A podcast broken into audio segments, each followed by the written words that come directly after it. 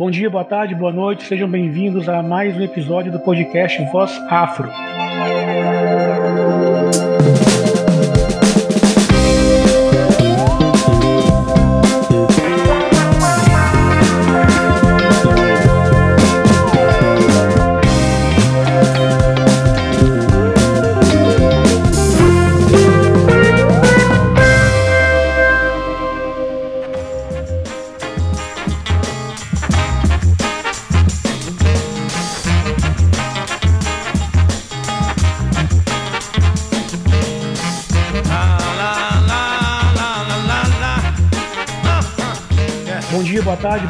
Sejam bem-vindos a mais um episódio do podcast Voz Afro. Vida, e hoje a gente recebe ela, que é escritora, poeta, cozinheira, professora, idealizadora do projeto ONGE, filha de Amanjá, mãe da Carolina Maria, historiadora e gastronômica, é doutora em alimentação, nutrição e saúde, mestre em história das ciências e da saúde entre um poema e uma receita, se dedica a pesquisar sobre alimentação, cultura e relações raciais.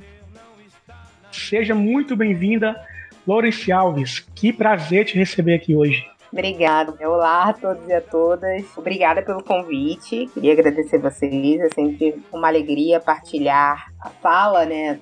Trocar nesse sentido. Estou muito feliz. E a gente vai aprender bastante hoje sobre afro-brasilidade, que é o tema desse episódio.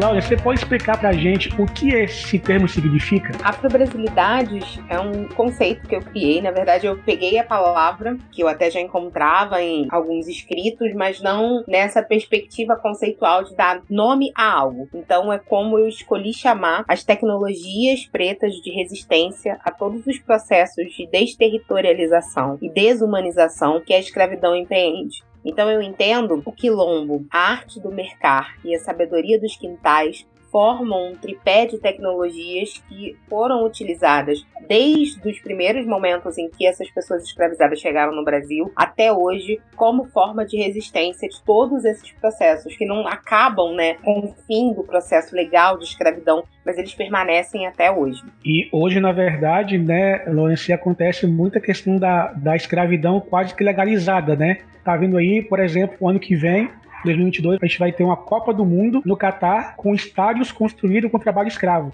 E ninguém fala nada sobre isso, né? Na verdade, assim, os processos de escravização eles foram reatualizados e de alguma maneira, né, como uma autora que eu gosto muito e utilizo muito nos meus trabalhos, que é a Grada Quilomba, fala, o colonialismo ele é uma ferida que nunca foi tratada. Por isso ele sangra, né? Por vezes sangra e dói, como ela fala. A gente não encara isso. Outro dia eu tava vendo uma minissérie, que estreou até agora na Netflix, Netflix, eu recomendo muito, que se chama Hide on the Hog, que fala sobre como a culinária negra dos Estados Unidos fundou alguns dos pratos mais clássicos norte-americanos e traz essa rota né, da África para os Estados Unidos para pensar a alimentação. E um, um dos participantes falou que os norte-americanos são como avestruzes, porque eles enfiam a cabeça embaixo da terra para fingir que está tudo bem. E no Brasil acontece a mesma coisa. A gente faz uma pesquisa em que 97% das pessoas reconhecem que tem racismo, mas os mesmos 97% ninguém é racista. Então, ninguém reconhece né, o racismo como algo que seja estrutural. Só que quando a gente entende isso, entende que ele faz parte da estrutura, a gente entende por que os comeres dos povos tradicionais do Brasil, tanto povos originários quanto povos de matrizes africanas, não são reconhecidos na sua potência. Então, quando a gente fala de cozinha afro-brasileira, ou a pessoa vai pensar na feijoada, ou vai pensar na cozinha de Salvador do Recôncavo Baiano. O propósito né, do, do ONG, que é o meu projeto atualmente, em que eu trabalho com curso, consultoria, é, circulação de saberes pretos, é justamente potencializar a complexidade das contribuições pretas para a construção da gastronomia brasileira. Então a gente não está falando só de feijoada, ainda que tentem esvaziar a feijoada associando ao cassoulet. O grande ponto é que durante muito tempo o lugar do saber, e ainda hoje, né, as referências que são mais usadas para pensar a cozinha brasileira partem do princípio de que os detentores do saber e da técnica são exclusivamente europeus. Então, todo referencial de conhecimento, quando a gente está pensando em cozinha,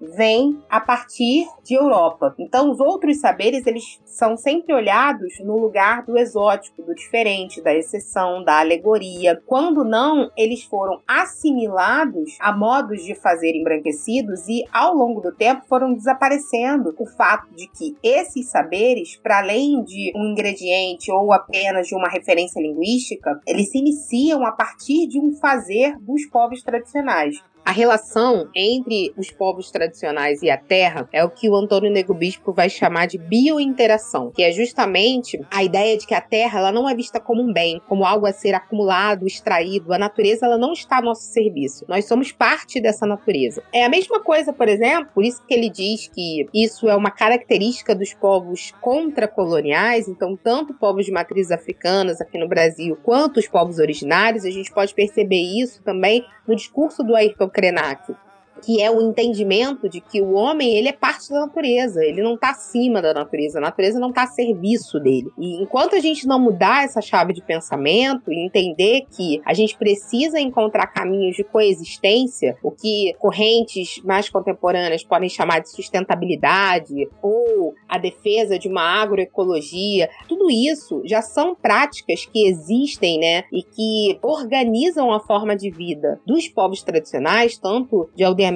indígenas quanto as comunidades quilombolas há muito tempo. Então, quando eu penso no conceito de afro-brasilidades, eu penso na necessidade de nomear a autoria desses saberes, nomear a autoria dessas formas de organização social. Então, isso para mim é muito importante, porque essa organização coletiva, a quilombada, ela dá sentido aos comeres pretos. A gente está falando de um comer coletivo, que a gente pode dizer de comensalidade, que é um momento em que você come, que você troca, isso é característica da cozinha afro-brasileira. Então, uma coisa que eu sempre falo, pensar cozinha afro-brasileira tem que ser pensar a partir das afro-brasilidades, porque se você for olhar e se preocupar só com a origem dos pratos, você vai ter um processo de esvaziamento. Muitos desses pratos tiveram a sua origem esvaziada ao longo da história. Então, a gente precisa olhar para esses pilares de organização. Então, olhar para a forma como uma outra forma de se relacionar com a terra na sabedoria dos quintais, que não é pensar em grandes latifúndios,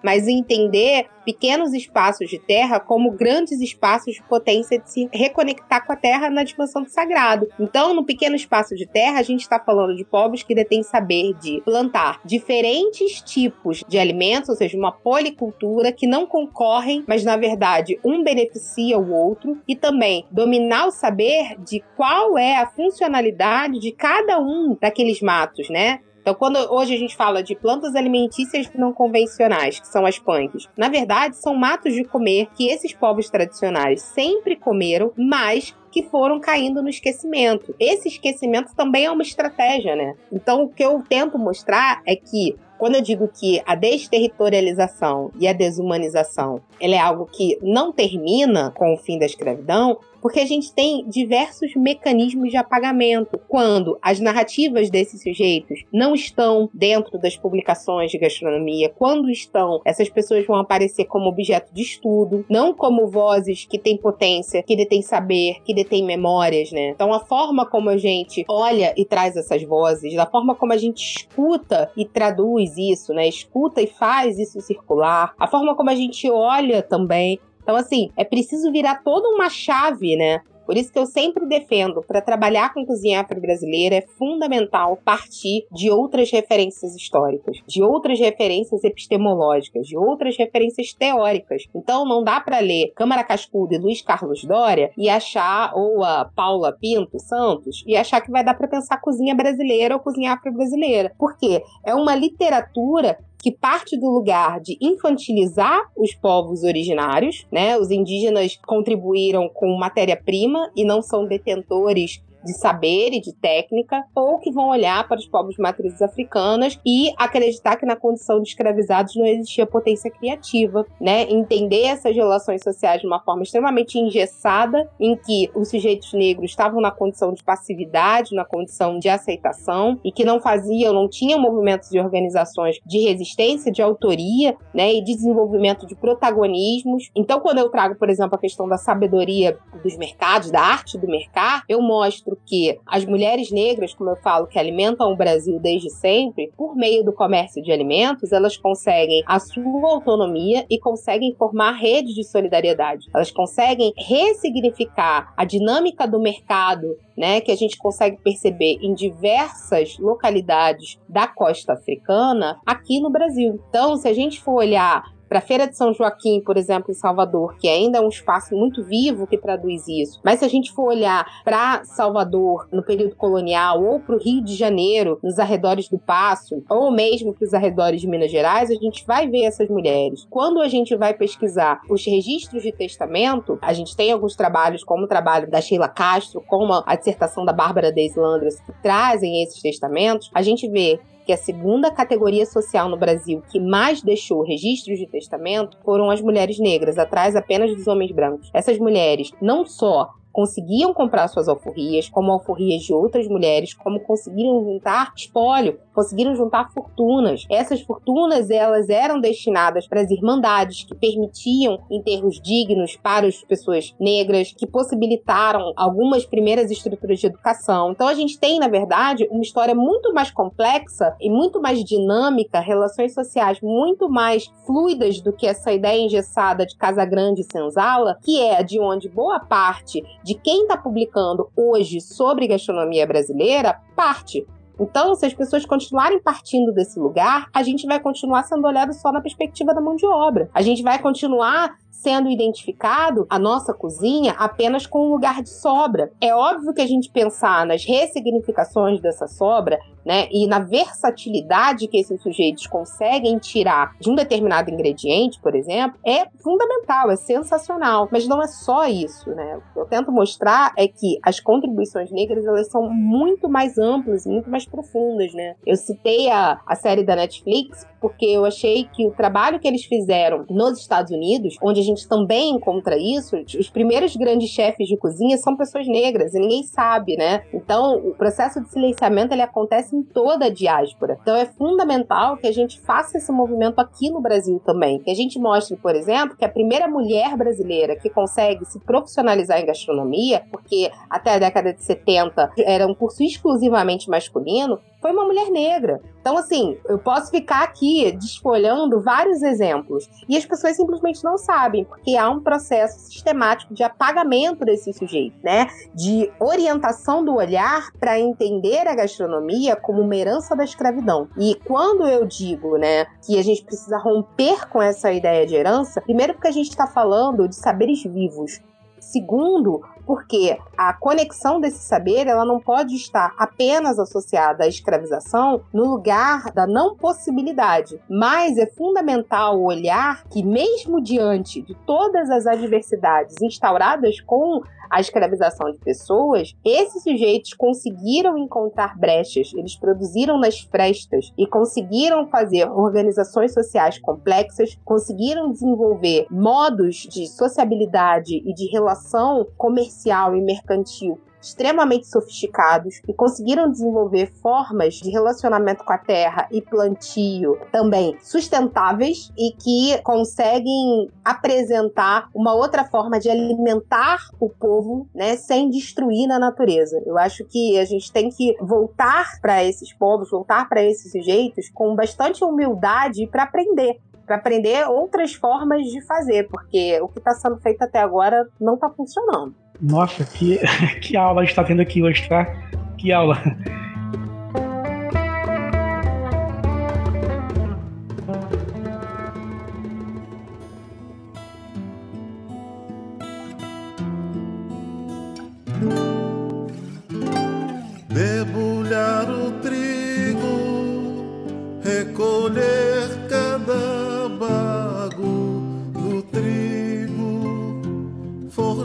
Uma coisa que, que me chamou muita atenção, a questão das pessoas, né, que aproveitam mesmo o uso da terra para plantar, para descobrir novas coisas. Talvez nem descobrir novas coisas, mas algo que talvez não estaria no radar assim, do comum, né? Como plantas medicinais, essa questão dessa importância dessa cultura africana com o plantio da terra mesmo tem uma influência também na questão até do próprio Nordeste, porque eu acho que a gente vê um pouco no Nordeste, mas não sei se é mais comum essa prática, até por questão de necessidade, toda a pobreza que gira em torno do Nordeste, né, das famílias lá, mas assim, toda essa necessidade de comer o que você planta. Isso também é uma cultura africana que veio pra gente aqui pro Brasil?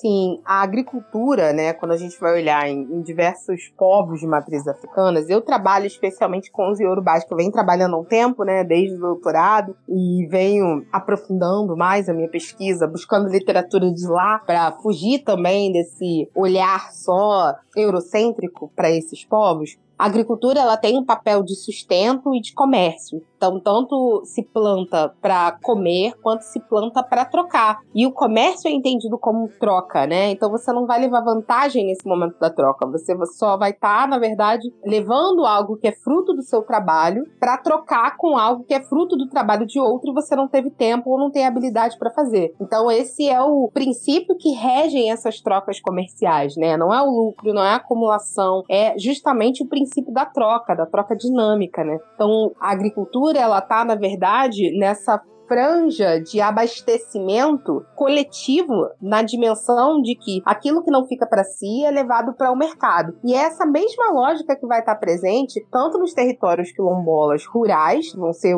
os primeiros que nascem desse movimento fuga e resistência, quanto também nos desdobramentos dessas ocupações que vão acontecendo também no pós-escravidão. Então a gente tem outras ocupações negras com a mesma característica de organização quilombola espalhadas em todo o Brasil. É importante dizer que a gente tem hoje no Brasil mais de 3.020 comunidades quilombolas reconhecidas pela Fundação Palmares. Só que desse todo, apenas 7% são tituladas. Então, quando eu falo que a desterritorialização ela é um projeto, ela é um projeto que permanece até hoje na medida em que esses sujeitos foram forçadamente tirados da África, foram forçadamente obrigados a trabalhar em condições desumanas, não houve nenhum tipo de política de assistência, de reparo, de estrutura para esses sujeitos pós a assinatura da escravidão. E ainda assim, nos seus movimentos de tentativa de sobrevivência e ocupação da terra, eles continuam sendo sistematicamente perseguidos, eles continuam não tendo acesso à terra. A terra é algo muito importante, porque desde né, desses saberes de África até hoje é a possibilidade de onde tirar renda. Então, por exemplo, nos territórios urbanos, eu pesquiso hoje um quilombo urbano é, na cidade de Belo Horizonte. A lei municipal, ela, durante um tempo, passou a proibir a criação de animais domésticos no perímetro urbano. E era uma, uma família que compra um terreno numa área super desvalorizada, um terreno que era irregular, então foi vendido no valor que a família preta possibilitava comprar. Eles sobreviviam daquilo que eles plantavam, conseguiram transformar uma terra desenganada numa terra que dava lucro. Eles criavam pequenos animais, chegando até a ter uma granja que até mandavam, exportavam, comercializavam frango de Minas para o Rio de Janeiro. E aí a legislação cria mecanismos de prejudicar esse comércio, na medida em que não se pode pode plantar nesse território. E a gente vai encontrar esses mecanismos legais acontecendo de diversas formas ao redor do Brasil. Por exemplo, falei da importância do comércio, né, do comércio de alimentos. A gente consegue encontrar isso muito vivo quando a gente olha a baiana de acarajé. O acarajé, ele não é só um bolinho ele é uma forma de representar, né, uma atividade comercial. Então você precisa estar paramentada para vender, você tem uma estrutura e ele está diretamente conectado com o tabuleiro e a venda na rua. Em São Paulo é proibido já desde a década de 90, essas mulheres comercializarem a acarajé na rua. Então, assim, a gente vê como a legislação e elas estão há muitos anos tentando, lutando com a associação delas para conseguir recuperar o direito de comercializar. Então a gente está falando de diversos mecanismos que são institucionalizados, que são feitos para atacar essa população, para atacar as formas tradicionais de relacionamento com a comida que esses sujeitos têm. Então, assim, sim, isso é uma herança que vem de África, se a gente for olhar, né, tanto para essa relação entre agricultura e comércio, quanto para a importância do comércio dos mercados, a gente vai ver que todo o continente americano, né, não só no Brasil, né, mas na diáspora como um todo, nós tivemos ressignificações dessa forma. Porque o que esses sujeitos conseguem trazer nessa travessia são os saberes, são as memórias ancestrais. E é justamente a conexão com isso, além de alguns grãos também, isso é importante frisar. Essas memórias que permitem né, a reconstrução aqui de si e a ressignificação dessas estratégias utilizadas lá como mecanismos de resistência aqui. Entendi. Não, a pergunta foi pelo seguinte: tem uma, uma moça aqui que eu conheço aqui em Vitória, ela é nordestina, né? Mora aqui em Vitória há alguns anos e tal. A avó dela faleceu há pouco tempo e ela falou que ela ficou com a melhor herança da avó, que é um livro de uma medicina natural. Uhum. E a avó dela tinha uma ancestralidade indígena. E ela falou assim: ó, minha avó, por exemplo, ela nunca tomou nenhum tipo de remédio químico, assim, de industrializado, né? Sempre foi algo voltado para a questão medicinal mais natural. E, inclusive, isso também faz parte também dessa herança também que a gente traz da africana, né?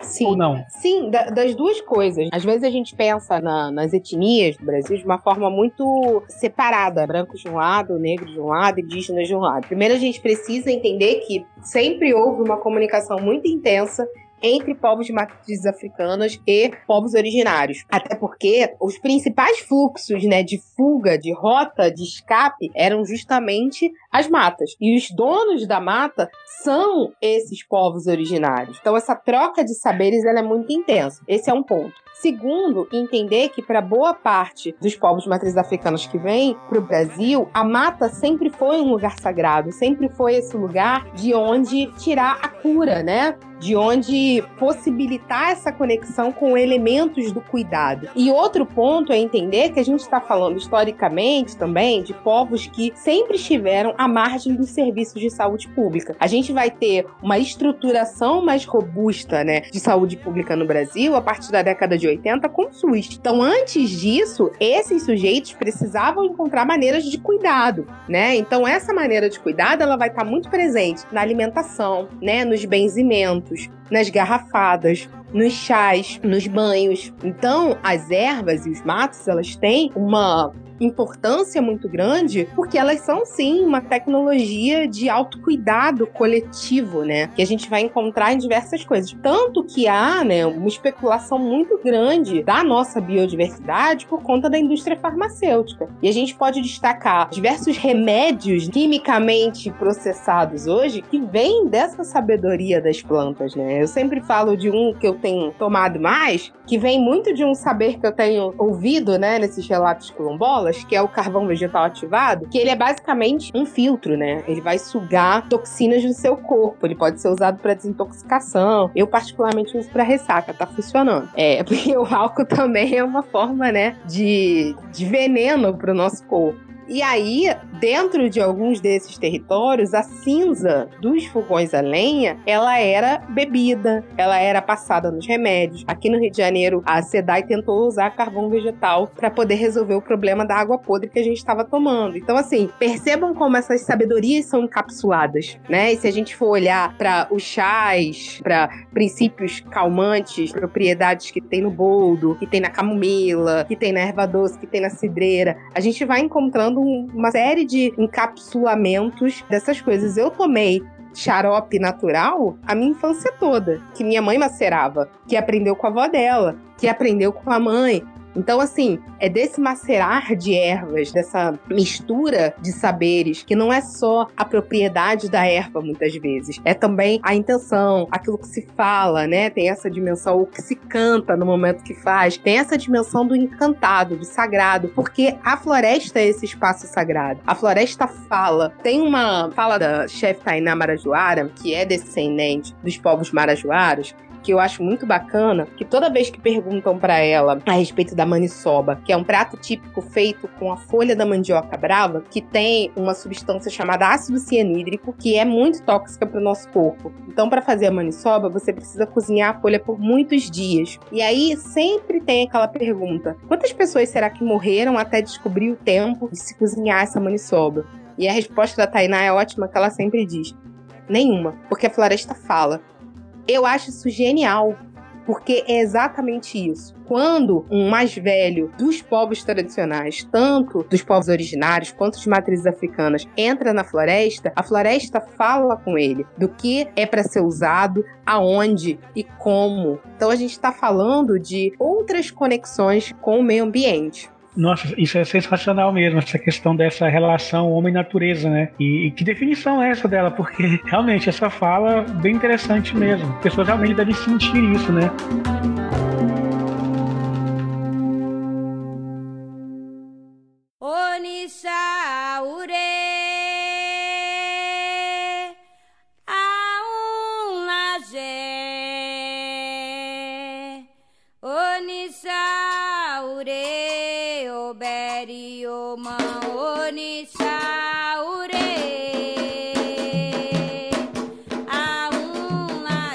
A cultura africana tem importância muito grande na nossa culinária, na nossa comida brasileira, né?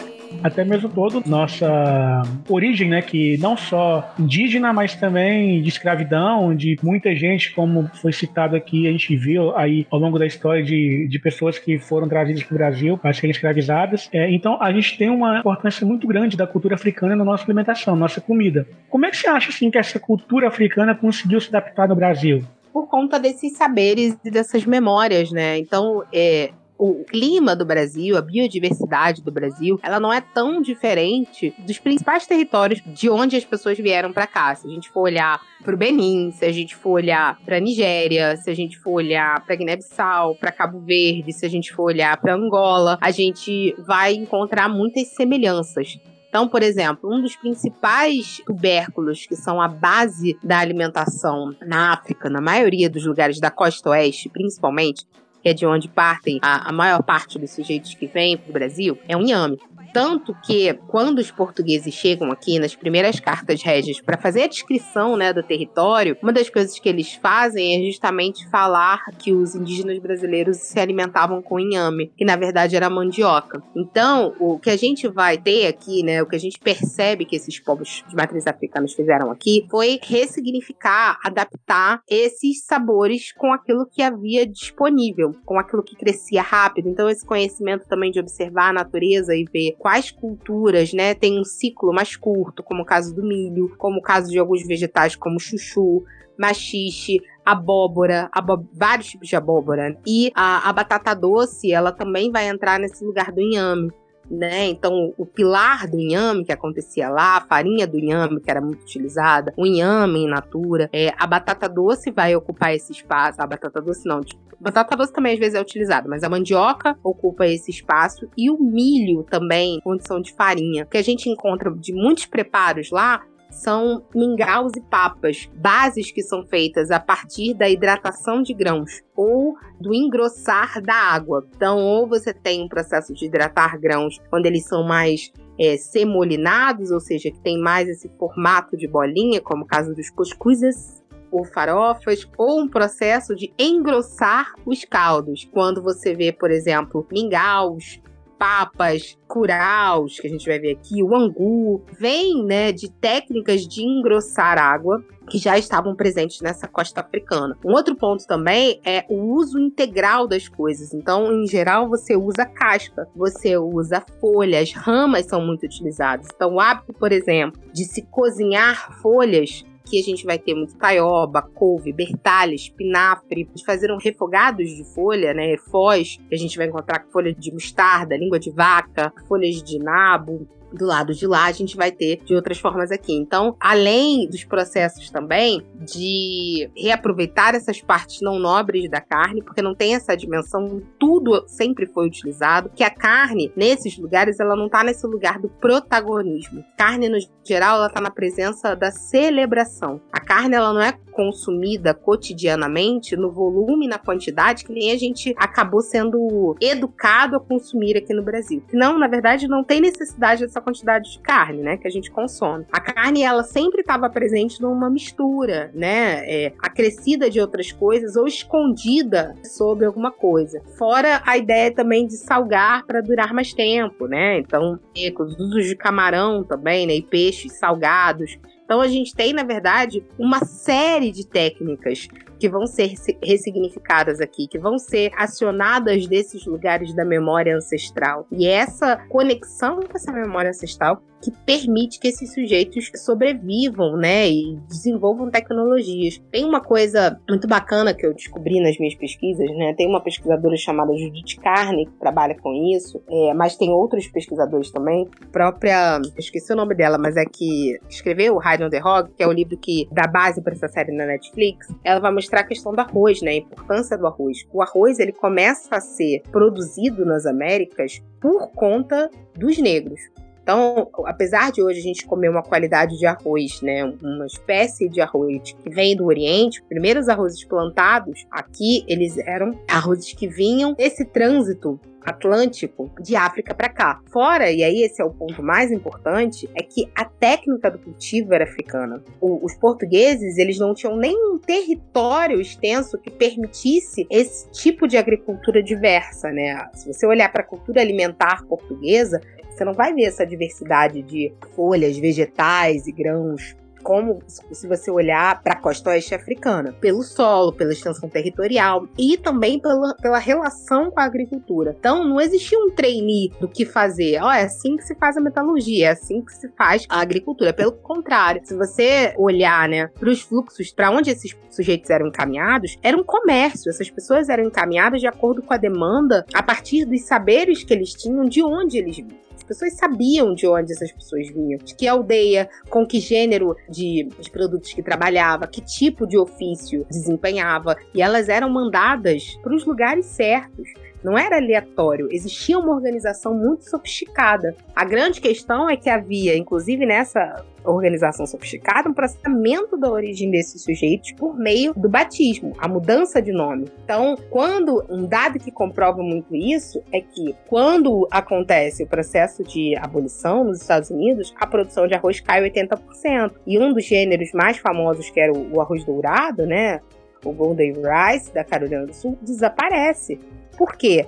Os únicos que sabiam cultivar aquilo eram as pessoas negras. Então a gente está falando de pessoas que detêm saberes complexos dessa agricultura, que sabem mexer. Os negociantes portugueses, espanhóis, os europeus, eles faziam comércio, eles lucravam em cima desse saber, até porque não pagavam nada para essas pessoas. Então, assim, mas quem sabia fazer, né? Quem sabia minerar, quem sabia arar a terra, quem sabia fazer o processamento disso também, né? Então, controlar o fogo para a produção do melaço, para a produção de cada é, subproduto que a gente consegue extrair da cana-de-açúcar. A gente está falando de pessoas que detinham essa tecnologia. Há um processo de pasteurização na mão de obra como se fosse muito simples. Tacava lá e como assim? Né? Se a gente for pensar até no, no, no processo de racionalizar o olhar para isso, a gente vai ver que não, peraí, essas pessoas sabiam o que, que elas estavam fazendo, né? Não é só uma coisa de eu tenho que aprender aqui porque estão me batendo.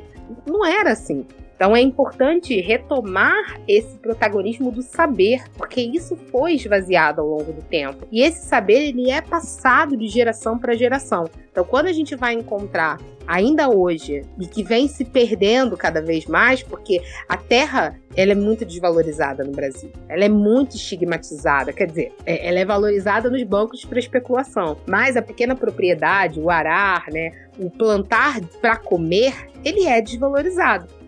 A própria questão da terra dentro de casa, ela é lida como suja. Então, mesmo nos territórios urbanos em que esses sujeitos tinham quintais, na grande maioria das vezes acabam passando a ter uma ocupação urbana, né, um trabalho urbano, normalmente no setor de serviços, é, e que trabalham tanto que acabam deixando de lado, né, os seus pequenos espaços de terra, a terra ela vai sendo cada vez mais vista como suja e esses quintais vão sendo acimentados para facilitar o trabalho, para facilitar a limpeza, para facilitar o tempo. Então, tudo isso a gente tem que ir entendendo, né? E percebendo e ir apontando para a gente entender como é que a gente chega até aqui.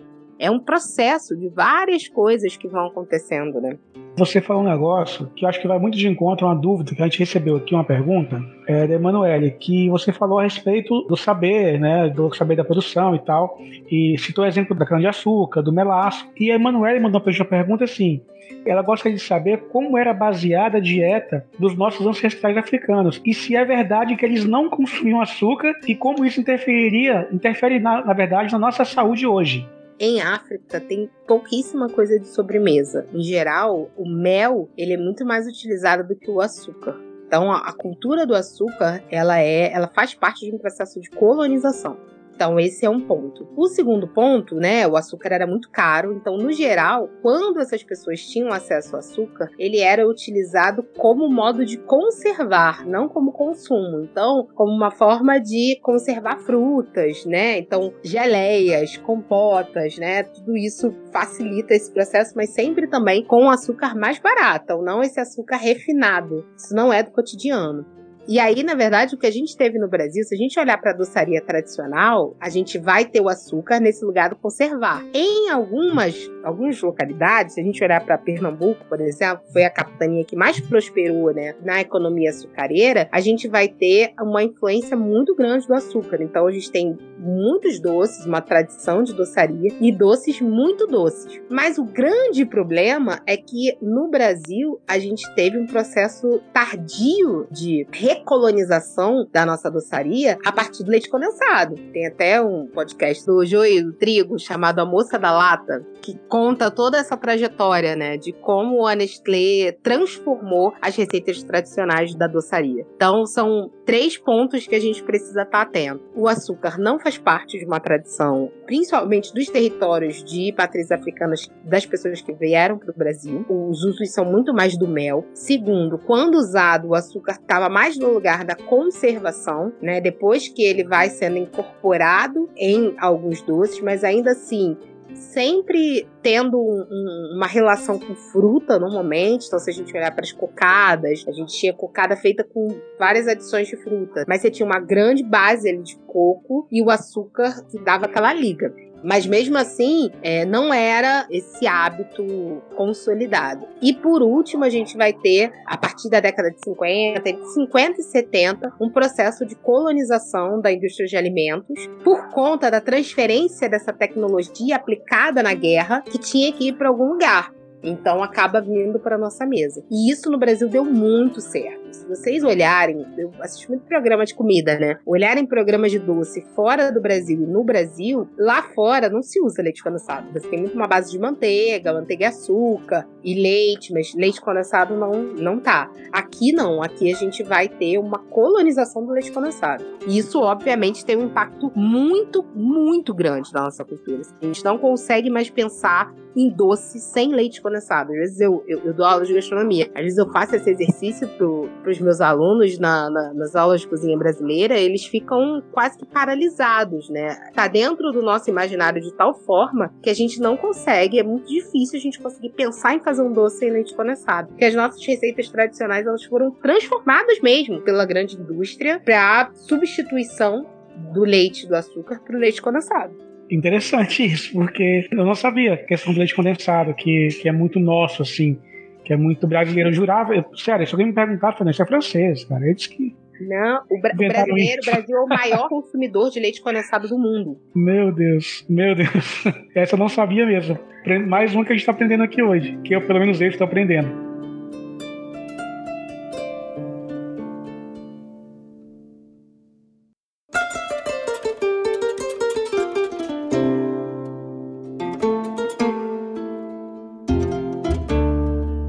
E Lauren, só para finalizar esse episódio, é mais uma pergunta também que chegou pra gente aqui do Arlon, se a cultura material da culinária afro-brasileira ocupa uma posição fundamental na formação da identidade do grupo, né, do grupo afro-brasileiro mesmo. Sim, então, aí é importante a gente entender que a comida, né, ela tá muito nesse lugar do sagrado, né, da, da potência. Ela não alimenta só o corpo no sentido de substância, né? Ela tem essa dimensão de uma alimentação também espiritual, né? Ela é dotada de axé, ela é dotada de afeto, então tem muitos elementos simbólicos. Então, tudo gira em torno da comida. Se a gente for olhar em diferentes momentos, né, é, históricos, se a gente olhar para territórios quilombolas no passado, se a gente olhar para os terreiros, se a gente olhar para os aquilombamentos das escolas de samba, se a gente olhar para uma família suburbana negra, a gente vai ver a centralidade da comida. Uma coisa que a gente consegue pegar e exemplificar disso é a comida de domingo. O domingo, ele era o dia que era destinado para descanso das pessoas escravizadas, aquela coisa do, do considerado dia santo e tudo mais. E era justamente esse dia da possibilidade de se juntar, né, coletivamente em torno do comer. Então, quando eu falo, né, lá que a carne ela não está nesse lugar do protagonismo, a carne está nesses espaços de celebração. Então, ela vai estar tá presente uma vez por mês numa comida de domingo, né? E sempre nesse lugar da partilha. E essa tradição da comida de domingo, ela é uma tradição que ela vai sendo ressignificada, né, em, muitos territórios no Brasil para essas famílias pretas, né? Essa ideia de se reunir no domingo e comer uma comida diferenciada, uma comida especial. Então, sim, a, vida gira em torno da comida. Tem uma um esquete que uma atriz chamada Marcela Gobato ela faz, que ela fala sobre uma mulher negra, solteira, mãe, doméstica, e todo o desafio dela para colocar comida em casa, né? Do cuidado com as crianças. E tem uma passagem que ela coloca como alegria, né? Que a alegria é a dispensa, a geladeira cheia no início do mês. Que é aquele momento de felicidade, de olhinho brilhando das crianças. E eu me lembro que eu vi esse sketch com a minha mãe, da minha mãe se emocionar, eu me emocionar, minha irmã, né? Nós estávamos as três mulheres, né? É, juntas, assim, da família e o quanto isso passou para mim. E isso não tem a ver com ter passado fome. Eu não passei fome, a minha mãe não passou fome, mas isso é uma, uma memória que nos é passada desse lugar de fuga da ausência. A fome e a carência, né, a insegurança alimentar, ela não é um lugar natural ou tradicional desses sujeitos. Ela é um lugar que foi imposto. Né? A insegurança alimentar e a fome, ela é um processo, né, de genocídio dessa população negra, ela é uma das estratégias, mas ela não é o natural. Ela é um desequilíbrio, ela está no lugar do, do errado, do desequilíbrio. Então o movimento é sempre de tentar mecanismos sair desse lugar, né? Estratégias que permitam sair desse lugar. Então, essa questão do, do armazenar, né, da cozinha, da geladeira cheia, desse momento, é como se fosse uma atualização, né, dessa memória e uma celebração de a gente conseguiu né? Mais uma vez a gente conseguiu, e é muito movimento mensal, porque no geral é difícil você ver famílias negras que conseguem né, ter uma, uma saúde financeira a ponto de ter uma gestão né, saudável desse processo. É sempre vivendo no fio da navalha, sempre vivendo na luta para sobreviver mesmo. É o que acaba sendo para a maioria. Então é muito simbólico, né? Esse lugar da alimentação, a importância da comida, a importância do alimento, o alimento como um elemento de ajuntamento, de celebração então, minha resposta é sim, né? Com essa pergunta. Ah, muito bom, gente. Olha, é, por mim eu ficaria aqui com você aqui nesse episódio por mais duas, três horas aqui, porque tá muito bacana, muito bom mesmo. E, e é um aprendizado muito grande está sendo hoje em, em, torno de toda essa questão da afro-brasilidade.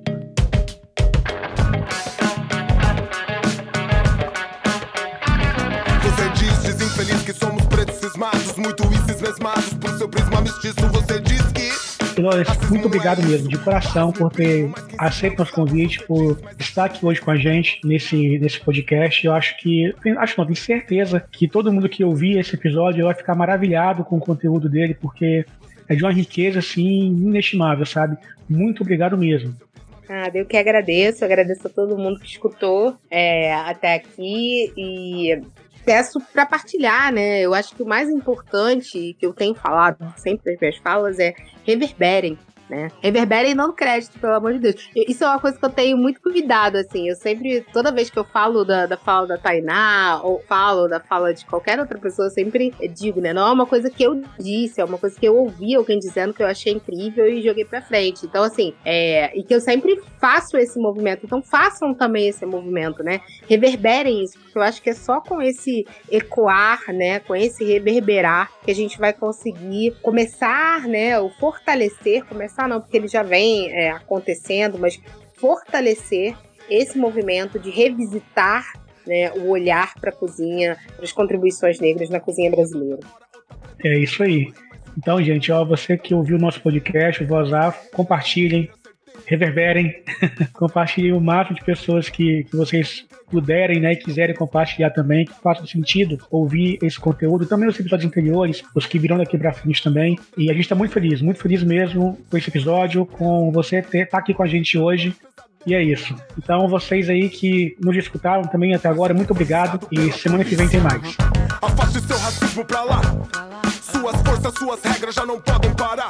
A revolução. Você diz que eu sou uma preta cismada que não ri da sua piada racista e machista. Diz que minha dor não é nada e acha até engraçado que esse é meu carme feliz. Não, não. Eu sou a voz encarnada de todas essas quebradas, onde a polícia é juiz, alvo marcado de giz, alvejada. Quando não, alvejante clareia tudo que eu fiz, né não? Herança da escravidão, apropriação, te fez um chão que só enxerga o próprio umbigo. E vai falar que tem amigo negão, mas quando encontro na rua grita perigo. Ouço o que eu digo, não é teoria, a falsa abolição que não me trouxe melhoria. Crucificam o meu corpo todo dia, resisto, pobre preta, periferia.